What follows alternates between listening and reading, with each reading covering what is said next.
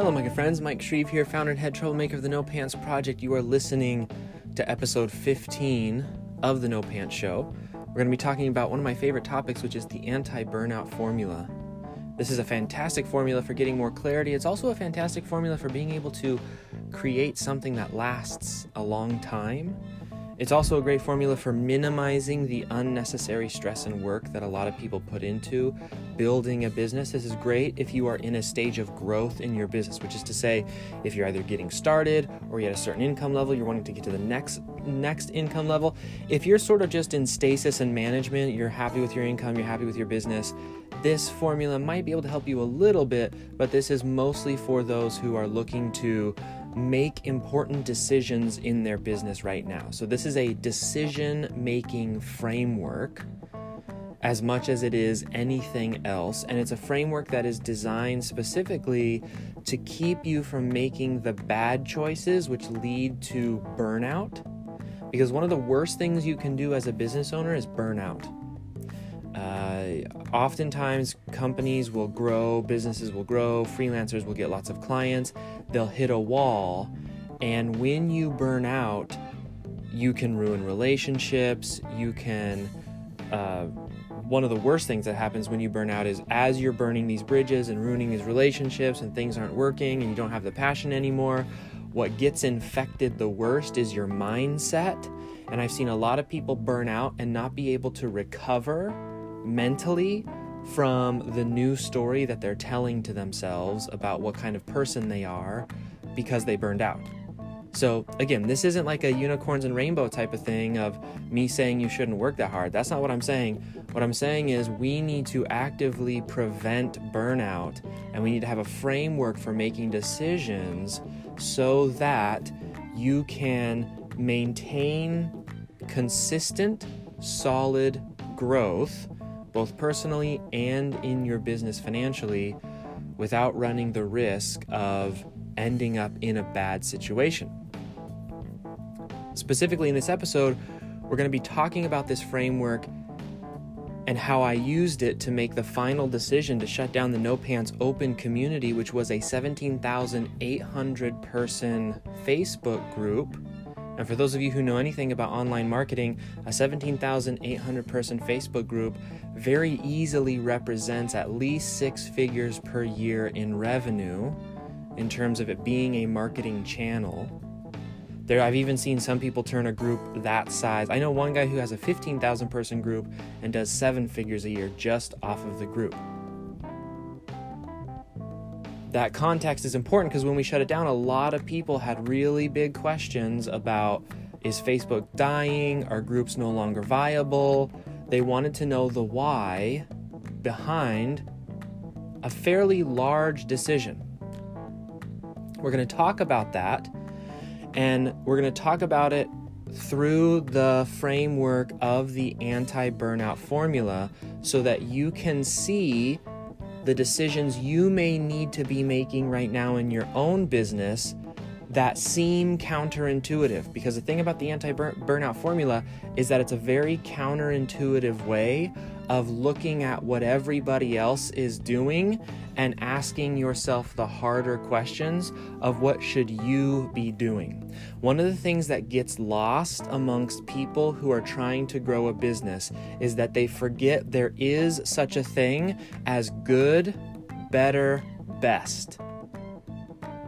When you're trying to solve a problem, you know, you've you've seen the the the sort of um, you you may have heard the old saying of uh, to a hammer everything is a nail.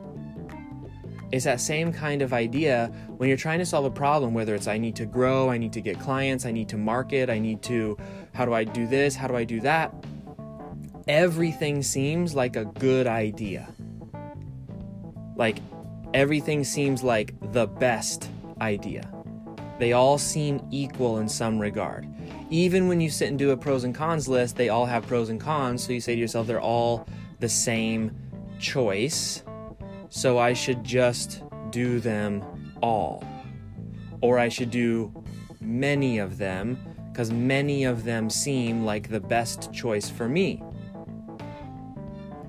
The problem is, human beings are limited on time. We live in a universe where time exists. So we only have so many hours in a day, which that in and of itself limits the plausibility of actually being able to do everything.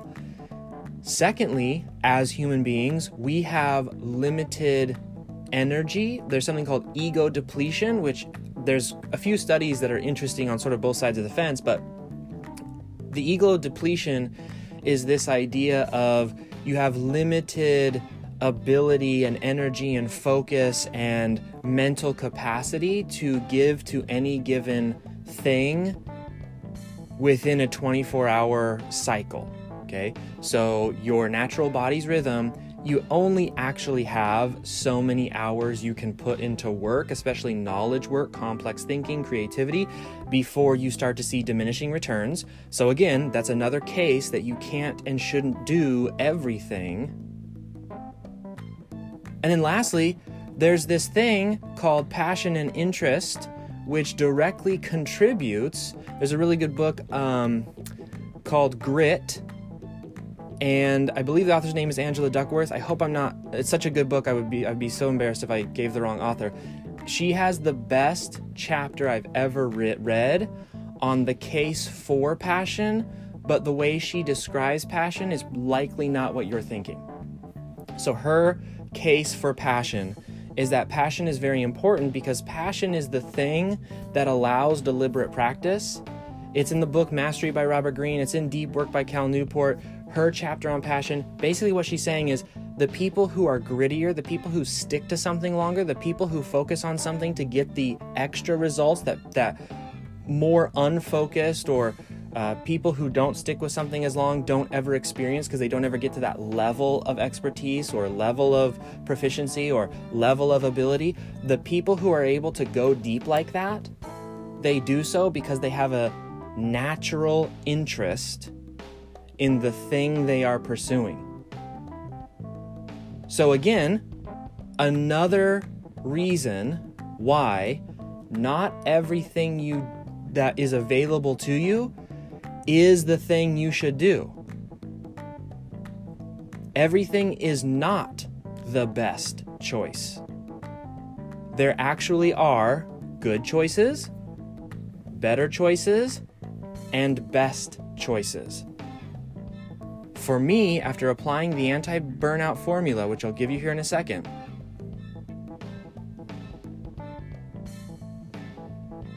I realized that a Facebook open community was not the best choice.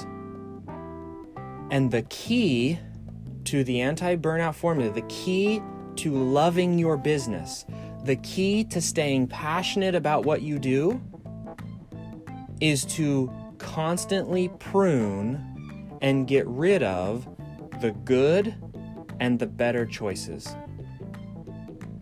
and run a business that relies solely on the best choice for you. So, whether it's the best marketing plan for you, the best service offering for you, the best, etc., and etc. This is why we talk about why passion is so important. It will help to indicate the best because that's what creates a business that lasts more than three months is that sincere passion and interest and continually being able to identify what the best choice for you is so that you don't get bogged down in the good and the better.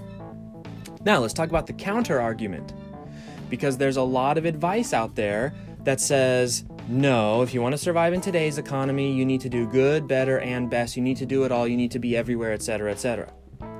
I actually agree with that at a certain revenue number, which is to say, until you are making $3 million a year, and we'll talk a little bit in a second why 3 million is the number.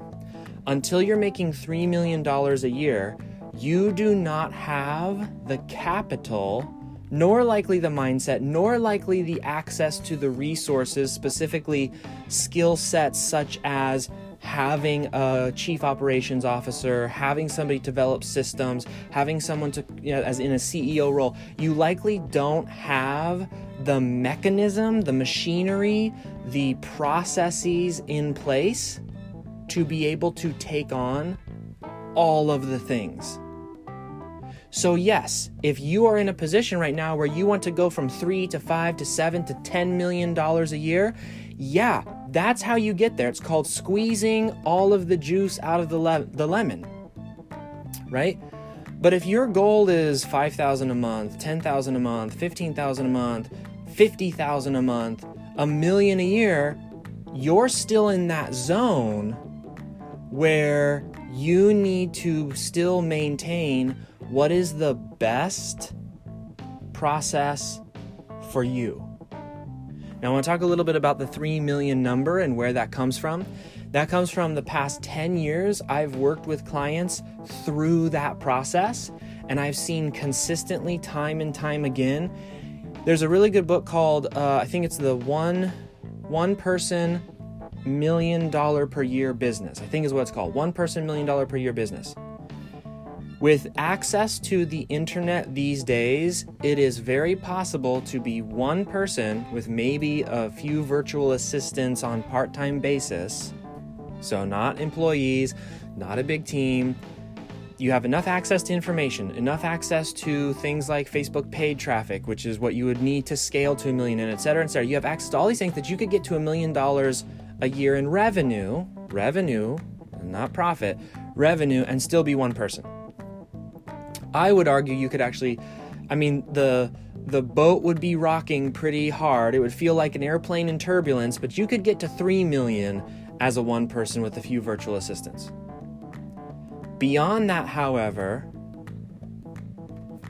you have to begin to dive into stuff which we don't really talk a lot about here in the No Pants Project because I don't think most of the people that we serve are in that that range. But my clients that I work with specifically, that's a big part of what we do is to break them through and out of that one person idea of it's all me and I'm making all the money. Okay, well let's build a system. Let's get an operations manager. Let's get management in. Let's build teams and culture and all that sort of stuff that's all required to get beyond that. So, the point I'm trying to make here, not to belabor the the or to, to delay the anti-burnout formula, I want to give you context around why you have to only choose the best.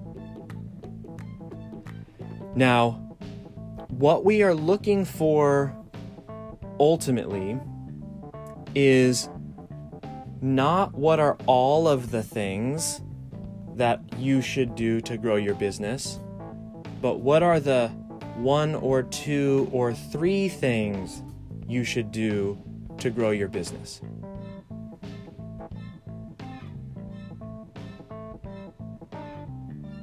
If you're currently at less than six figures a year in your freelancing business, and you're doing more than one or two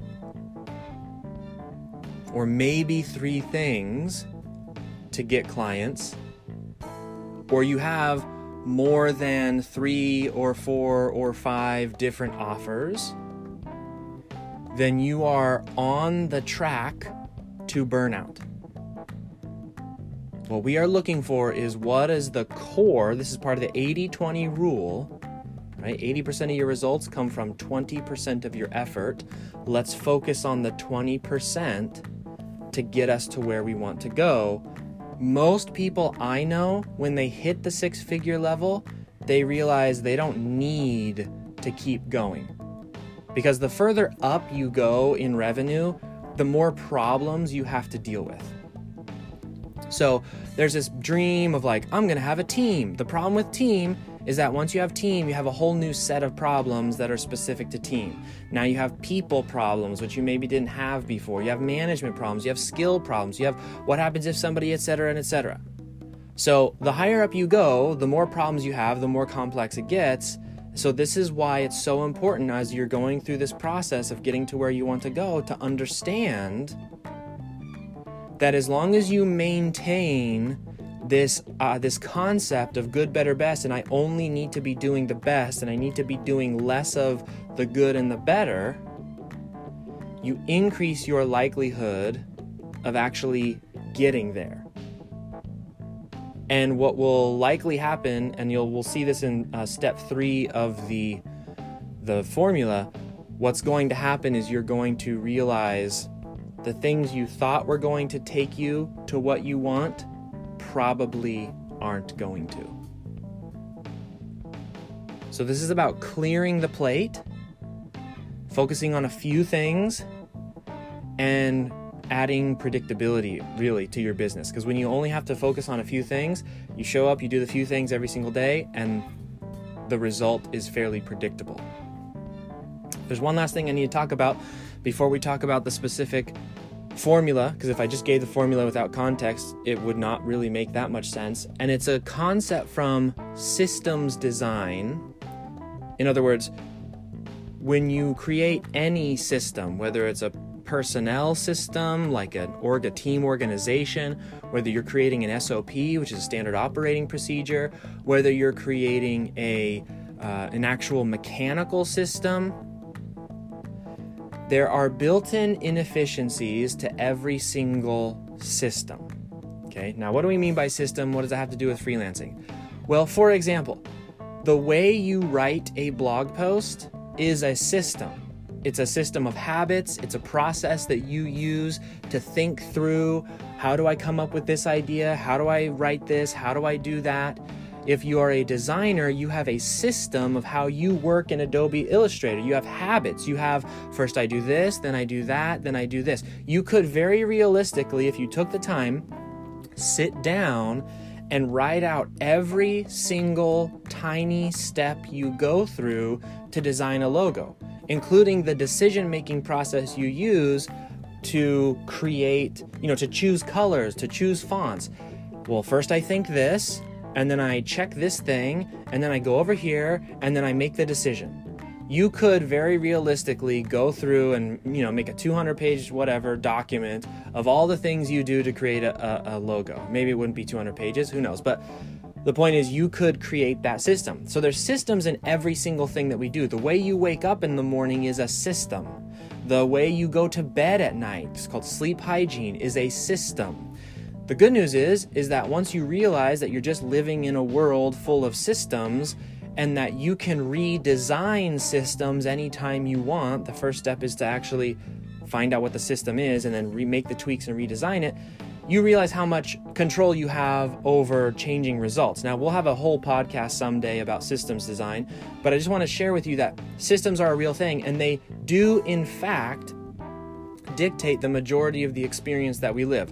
They can be called habits, but systems is sort of uh, habits plus a few other details. Okay, so systems design. There's a concept in systems design which is every system, every major system has inefficiencies, which is to say, no system is 100% perfect. You could spend the rest of your life perfecting the system you use to design a logo, to write a blog post. Uh, you, as you learn new things, as you learn new information, as you test new ideas.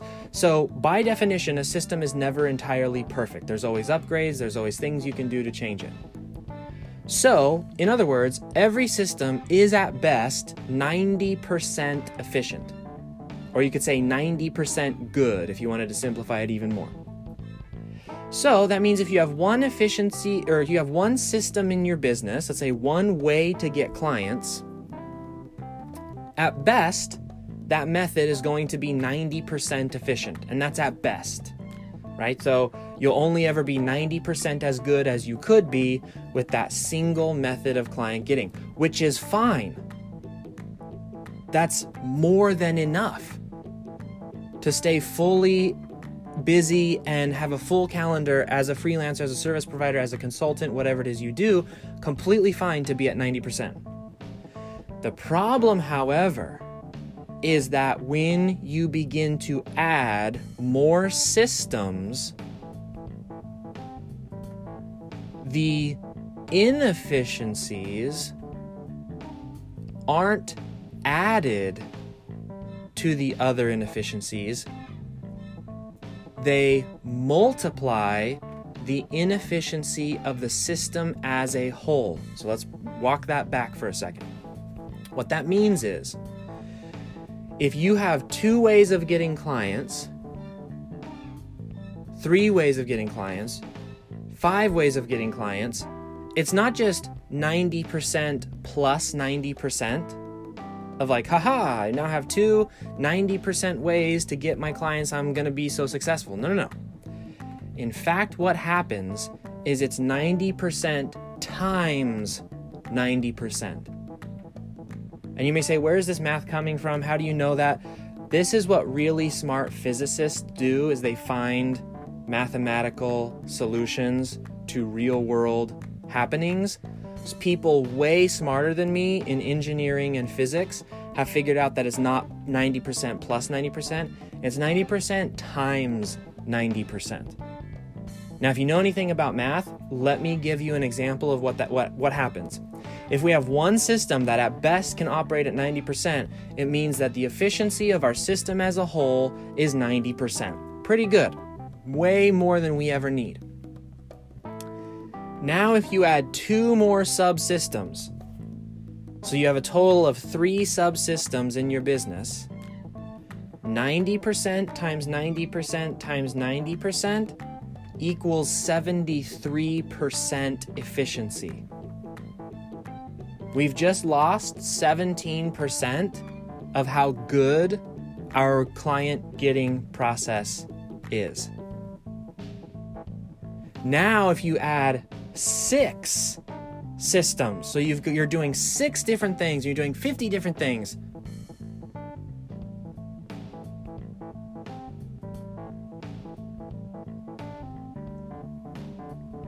90 times 90 times 90 times 90 times 90 times 90 equals 53% efficiency. We went from this simple thing at 90% down to this complex thing doing six different things at 53% efficiency.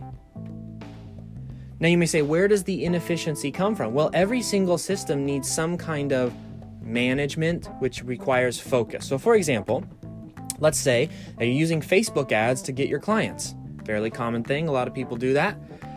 If you have Facebook ads and you've got one campaign, it's easy to measure that campaign every day. You've got your spreadsheet, it's easy to look at it, you can put focus behind it, you can get it's it's difficult to get confused about one campaign.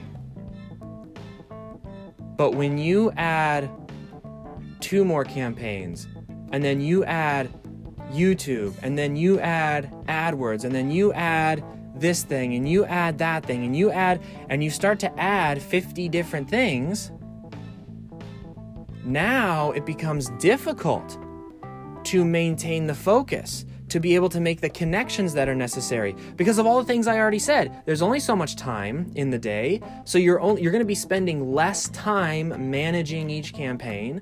There's only so much interest that you have in terms of you know you can't love everything um, and then you know also additionally just you have there's a point of diminishing returns after you look at four campaigns that fifth sixth seventh campaign your mind is kind of turned into jello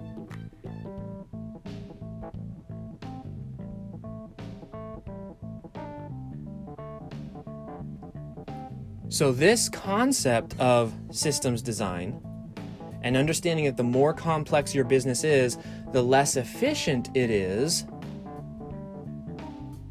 is a fairly strong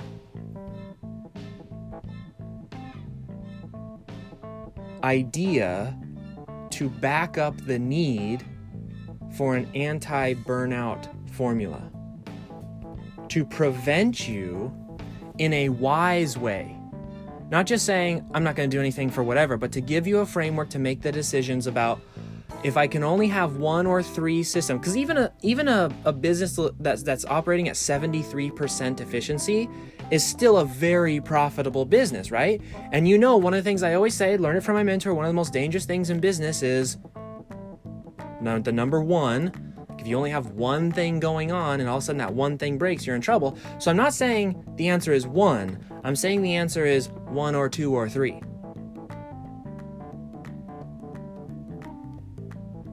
But you need to be wise about what those choices are. Because if you choose a system that's brilliant and the best for you and it's 90%, whatever kind of client getting process that is, you love it, it's so easy, it's so great, it doesn't take you that long, you do it, and then you add a second client getting process or a second offer or a second whatever into your business, and you don't like it, or it's not the right fit for you, or it isn't what you want to do, you can't expect it to be 90% efficient in and of itself. So now you're looking at a 90% efficiency plus a 30% efficiency. Now you're down below 50% because you added a faulty system, right, into your business. Okay, so I don't want to get too, I don't want to confuse anybody. I think this is fairly straightforward to follow in terms of conceptually, but now let's put it into some context here. How, why did, what did, why did all of this lead to me saying I'm going to shut down a six figure a year income stream? Well, it's because of the anti burnout formula. Number one, if all of this is true that we talked about systems design, and I encourage you to go research it yourself, to confirm what I'm saying, the first step in the anti burnout formula is to reduce your options and inputs. A lot of people, when they're trying to scale, okay, we're to be talking about scale here ultimately, which is to say, they want to make more money than they've ever made before but they haven't somehow found out how to warp time or they haven't figured out how to, you know, overnight do 60 client projects in a day where they used to only be able to do one a week, okay? We're assuming everything is staying the same. We want to scale, which say we want to make more than we've ever made before. There are really three things that you can do to scale which is to be able to add more value than you've ever added before. One, of course, is just to outsource, so hire someone else to help you. That, in and of itself, again, my friends, I would say should be the last thing you ever do is hire, if you can help it. Now, if you're at a point in your business and you're just like, I really need this to be a part of my business, but I really don't want to do it, then automate. And we can have a different discussion about the systemization of automation and how, or sorry, of outsourcing and how to properly hire someone else and how to build the systems, how to build the documentation, how to build the culture, how to do all those things. That can be a different conversation. But that's the first way that you do that. The second way that you can scale is to automate. So figure out if a software does it or build a software that does it. If you're so fortunate to be interested in that stuff. I wish I was interested in programming. I think it would be so cool to be able to create automations for people, but I'm unfortunately not naturally interested in that process. The third thing is you just eliminate. People forget that the one of the best ways to scale is to just get rid of a bunch of distractions and things in your way. So, the first step to the anti burnout firm- formula is not to go outsource and automate, it's to make a list. This is your action item. Get a piece of paper, make a list of everything that you are currently doing or everything that you're thinking about doing. And I mean everything. What do you do when you wake up? What do you do when you go to sleep? What do you think about? What do you spend your time on? What do you, etc., and etc. One of the best act- activities you could ever do is something that I like to do I've been doing it for years. I check in every quarter. What I do is I sit down and I say, okay, uh, from 9 a.m. to 9:15, I was doing this. From 9:15 to 10:30, I did this. From 10:30 to 20, whatever, I did this. And what you'll find is where you're wasting time, just in terms of I spent four hours on YouTube today, Uh, but also where you're wasting time and stuff that maybe in the moment you thought it was the best thing to do, but in retrospect you realize that was not a good use of my time. you want to do the same activity, you can either literally trace a whole week or just sit down and list everything that you do. But step one of the anti burnout formula is to list out everything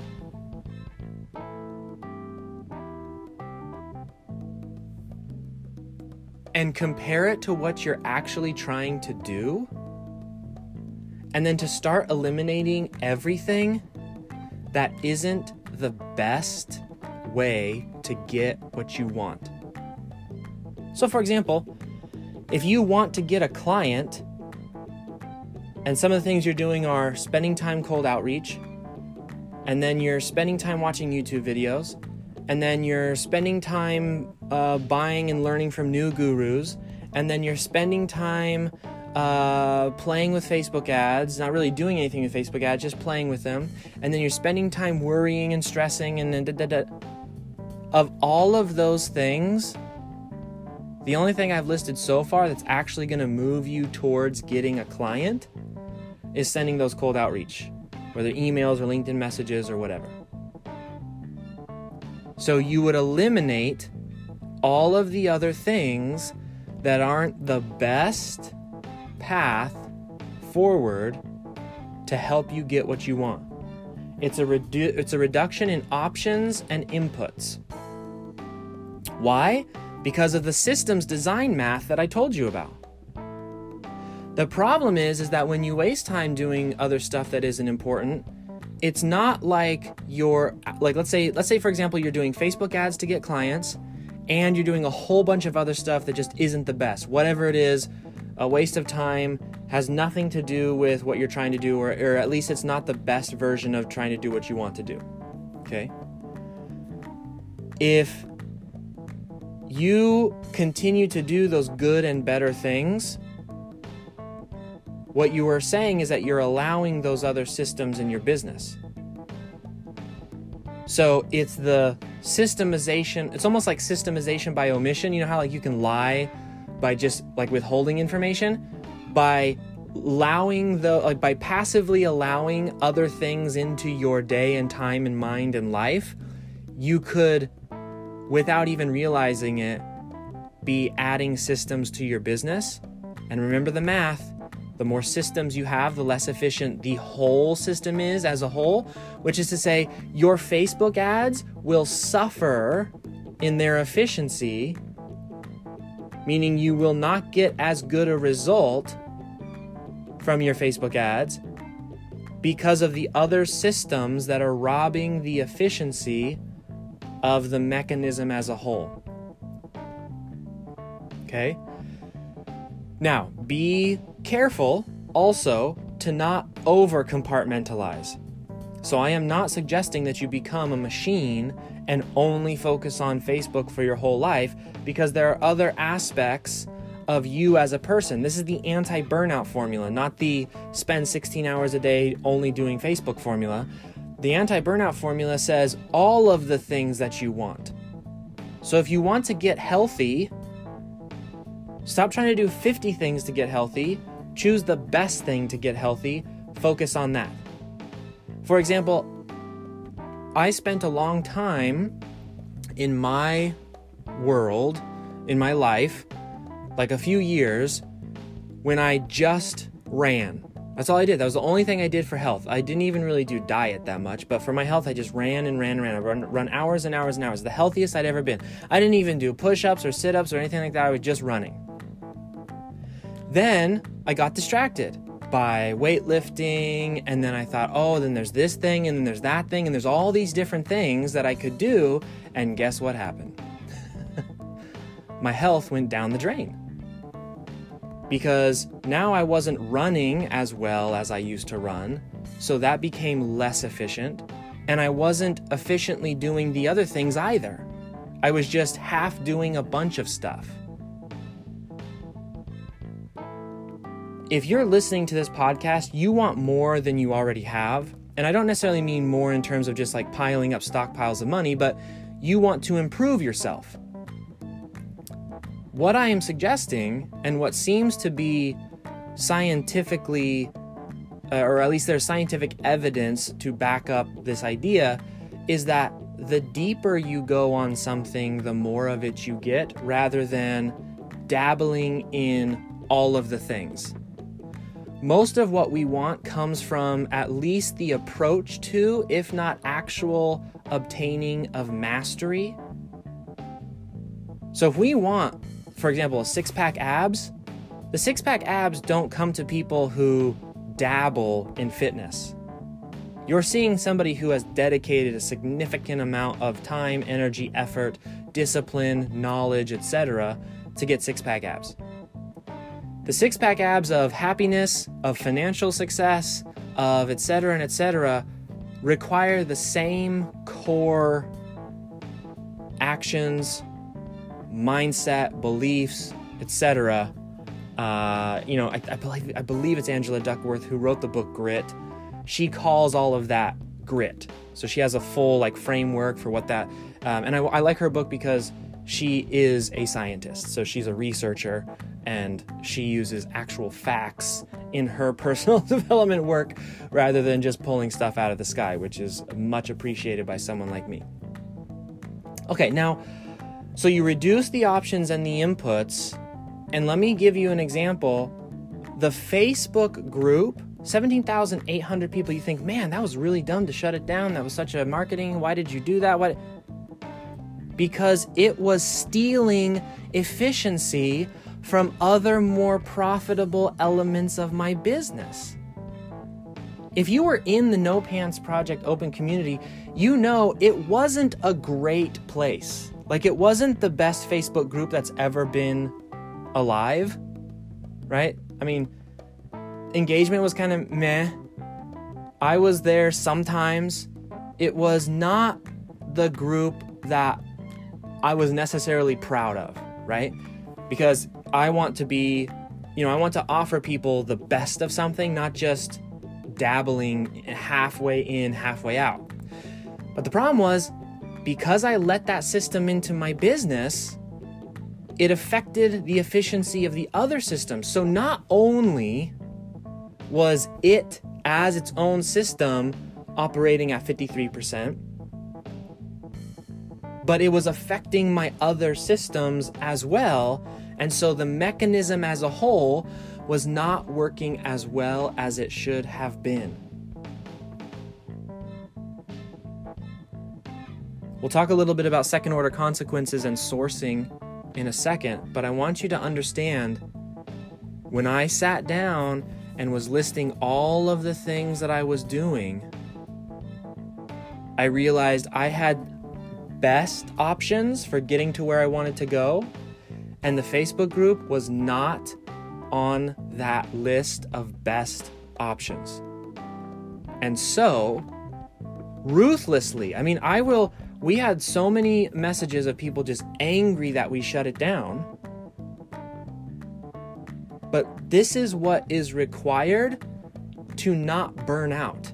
Because let me tell you, the worst business to run is one that's 50% inefficient because it causes unnecessary stress. You aren't able to deliver on the things you want to deliver on. You aren't able to get the results you want to get. You aren't able to uh, feel the freedom and the flexibility and the etc. And all the good feelings we desire from our business is impossible to feel at a 53% inefficient business. Instead, when your business is uh, operating at inefficiency, it's kind of like your mind is split in two you don't even know how to make decisions anymore. It's a very confusing and frustrating place to be.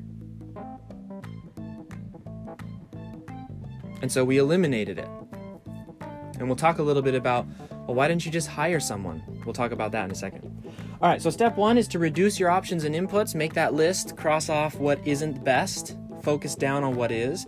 If you need help and guidance on figuring out what best is, that's what mentors are for. So I talked to every single mentor I could, trying to trying to get the, so where they because they they were they are excuse me they are at where I want to be.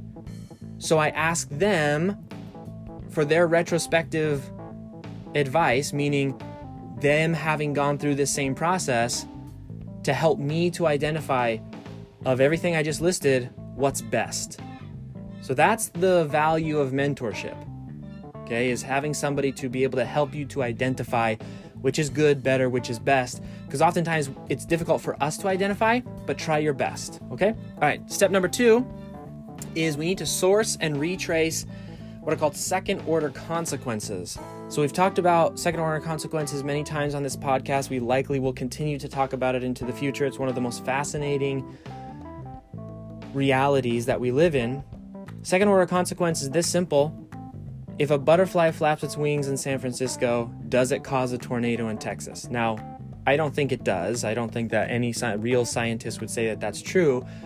That's a almost like a meme of the concept, but the actual concept is true. Like it is scientific in nature. And here's an example of, of, of second order consequences. If I miss the bus to school, like if my son misses the bus to school, that's not the only consequence. There are third, fourth, fifth, sixth, seventh, eighth to a hundred order consequences of that single action. Misses a day at school. Maybe that reaffirms that if he misses the bus, it's okay to miss the bus, and then he's going to make a different choice in another time, and etc. etc. Or maybe just more practically, he misses the bus, that means he has to stay home Maybe that means I don't get as much work done because when my son's home, it's very difficult not to just play with him all day.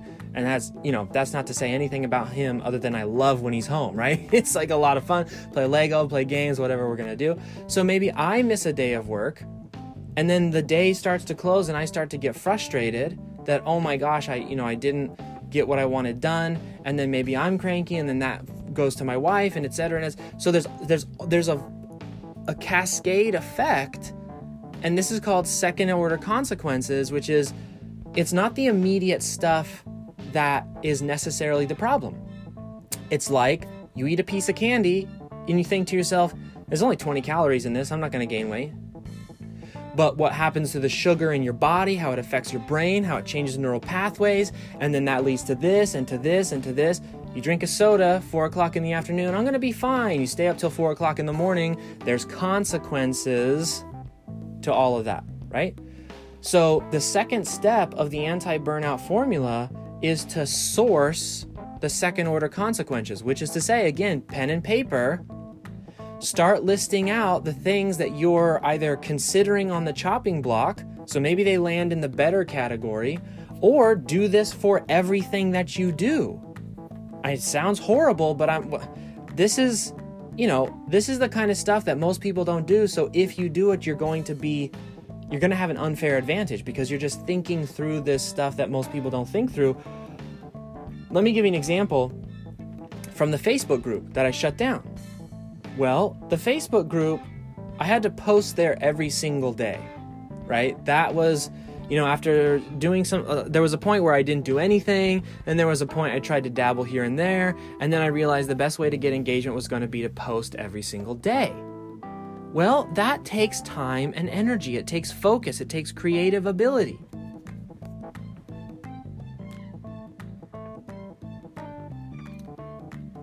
And there are consequences to me choosing to post in that group versus an, a long number of other things. So, for example, one of the consequences is, is, that if I post in there, now I've used that idea in the group instead of my daily email. Now I need to come up with another idea for my daily email. So now the daily email, which used to take me 15 to 20 minutes, is now taking me 45 minutes. So now it's squeezing and compressing the little time I had left after I already posted, and you can see how that spirals. If I post in the open group, the free group, now, what am I doing for the paid students? Now I think I have to do something extra for the paid students, or maybe I start to feel guilty that, gosh, I'm posting in here, I'm not doing anything over here. And again, there's so many consequences to that one simple action of just posting every day in the group. And you have to start to ask yourself of the second order consequences, is it worth what I'm putting in? Another one, the daily trolls. Okay, every single day somebody would either try to share something inappropriate, they would try to just argue because the internet, and you know how forums are on the internet, has nothing to do with the no pants. It's just the way that the internet works. People are trolls and they like to fight and argue and speculate.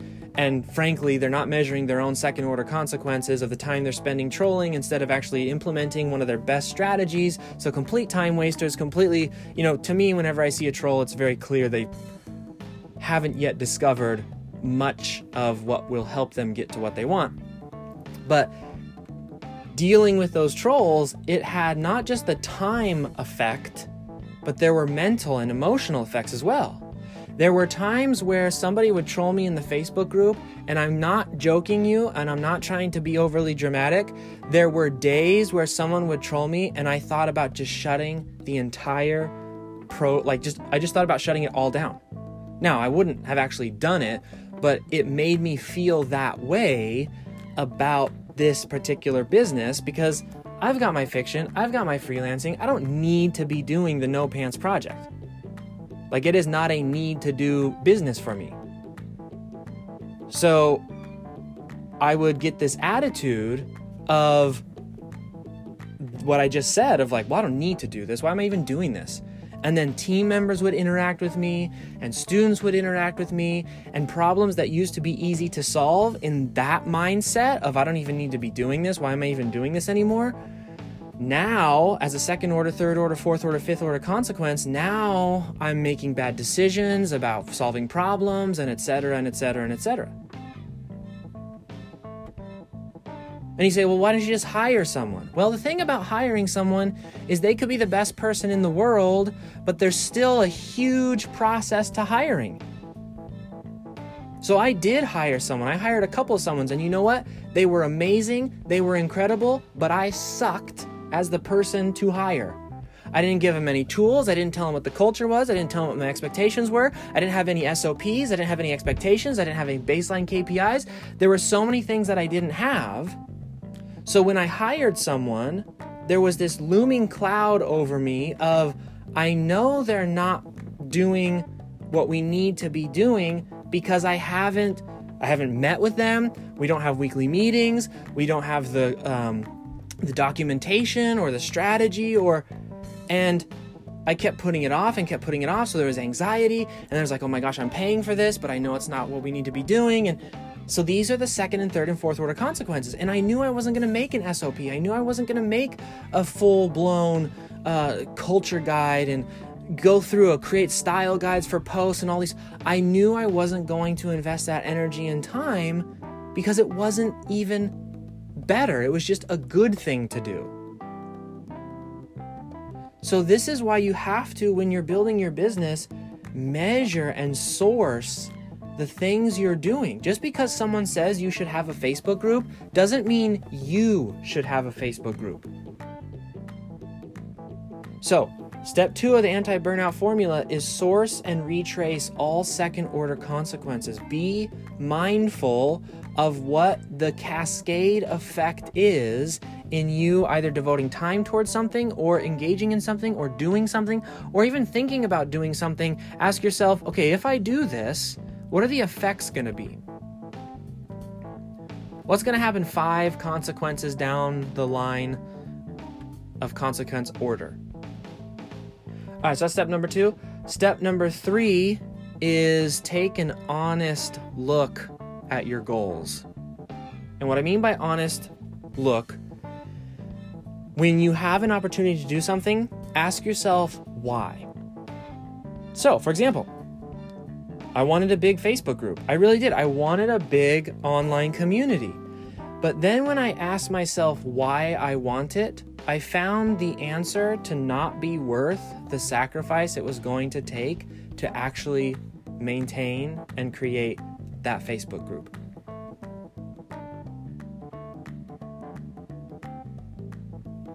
And I'll be totally honest with you and totally transparent because I think that's the most helpful way to present information. I wanted that open community for two reasons. One is I wanted people to like me. That's a true story. The dopamine dumps I would get from comments of people saying this is an awesome post and the notification coming on Facebook, that stuff is addicting. And I don't think it's very good for the ego, but it is what I wanted. I liked to be liked, like I think most people do, but I really liked that. And it's fun to be liked by lots of people, and the open community is bigger than our student communities by definition. Most people aren't going to buy from you, right? That's a truth of any business, no matter what business you're doing. Most people just aren't going to buy from you. So that means you're always going to have a lot more people on the fence or window shopping or prospects or potentials than you will actually have students. So it's fun to have lots of people say nice things. And the second thing is I wanted money. I wanted sales. The purpose of the group was not just to give my time away for free, because consider the second order consequences of that when I've got kids, I got a wife, I have hobbies, you know, I have mental health, I have personal health, I have a. Just giving away your time for free is not a good strategy for anything. Like, have a purpose for what you're doing. So I wanted those two things, but then when you really started to analyze and ask yourself why, well, why do you want the more money? Or why do you want to be liked? And you start to ask, well, so for example, let me walk you through how many times you ask yourself why. Well, why do you want more money? Well, I want more money so that I can maybe hire more people and build a bigger team. Okay, well, why? Well, because I want to affect more people. Okay, well, why? Uh, because it feels good to affect other people. Okay, why? Well, because and like you keep going and keep going and keep going, and what's going to happen? And this is what happened, and, not, and this is uh, again transparency here. So uh, I, I might be risking looking like a silly person, but I realized that when it when it came down to both the people liking me and the money aspect, that neither of those things were actually true at all. And I also found that I could what I ended up actually wanting which I think I'll keep that one to myself, but what I ended up actually wanting I could get more efficiently with my students. So, when we're talking about honest goals analysis, what we're actually talking about is getting down to the real honest truth about what it is you want and why you want it. We talked about that in one of our episodes recently, talking about what you want. And then instead of doing the weird, like, thing that humans do where we we want to go in a straight line, but for some reason we feel like we have to do this complicated loop de loop before we get to where we want to go. Instead of trying to run a Facebook group, which was taking all my time and causing me stress and etc. etc., I just realized, oh my gosh, shut this down, and why don't I just go get the thing that I want in a much more simple, straightforward, more efficient, best way?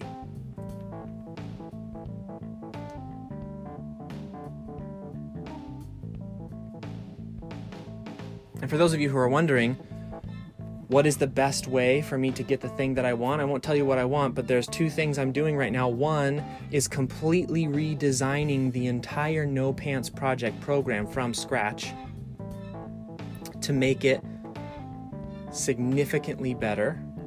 And this is a program that already creates six figure freelancers.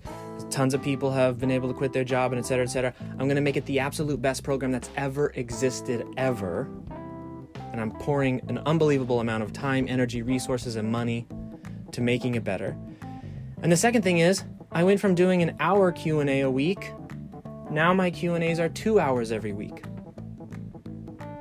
Those two things are significantly more effective and efficient at getting what I want. And so I cut the Facebook group off. This is what you have to do in order to not burn yourself out. Is to be aware of the why, why, why, why, why. For example, why do you want to get to six figures? Well, I want to get to six figures because I want to have financial security. Okay, well, why do you want financial security? Well, because I don't want to have to really worry about my finances anymore. I want to be able to retire. Okay, well, why do you want to retire? Well, because I don't like the job I'm in right now. Okay, so then do you really want to retire or do you just want to not be in the job that you're in right now? Or is getting to six figures the best way to take care of your finances? Or is just being better with your money the best way to take care of finances? Now, I'm not discouraging anyone from going, you know, after the six figure level if that's what they want. But what I'm trying to say is ask your question your desires so that you can get to them faster. Don't just take the surface level assumption that because someone said you should make six figures, you're like, that sounds like what I want. Instead, question what it is, why do you want it, and then find the best path, the most efficient path to getting that exact thing. It'll prevent you from burnout, and I promise you'll be significantly happier. So, action item for step three is drill down. Ask yourself, why do I want this? Why do I want this? Why, why, why, why, why? And then do that instead of all the other nonsense. Find the fastest path to that instead of everything else. Now, in the end of doing this three step formula, so really quick reminder step one, reduce your options and inputs. Step two, source and retrace your second order consequences. And then step three, take an honest goals analysis.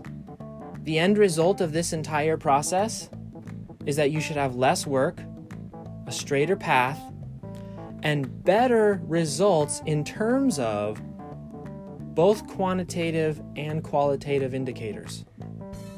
So, not only should you have more of what you want, but what you get should mean more.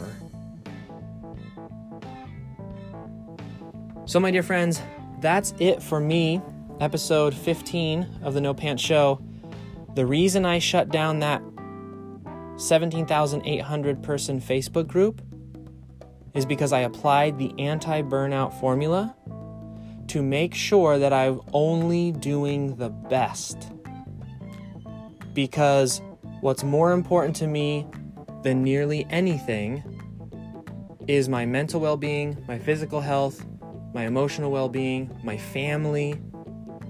This business stuff is just a way to pay the bills, it's just the income. It's one part of my life, it's not my entire life. I highly recommend going through this process for wherever you're at right now.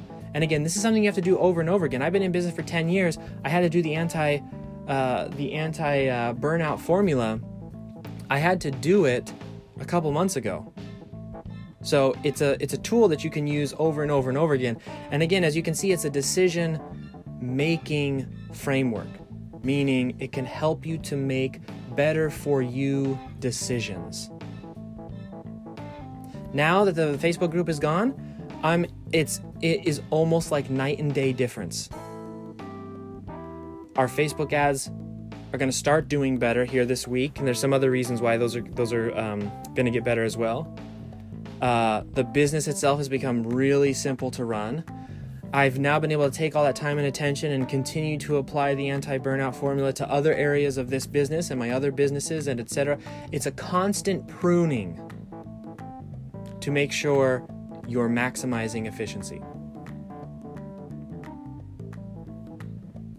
All right, my friends, that is it for me today. This Sunday evening, episode 15 of the No Pants Show, the anti burnout formula, why I shut down a 17,800 person Facebook group. I hope this was helpful. If you'd like to apply to work with me, please go to the nopantsproject.com forward slash video. We'll take you straight to the application process. If you'd like to see a case study on why I or how I created a $26,500 a month freelancing business, you can also go to the nopantsproject.com and watch that video as well. Again, hopefully this was helpful, and I'll see you tomorrow.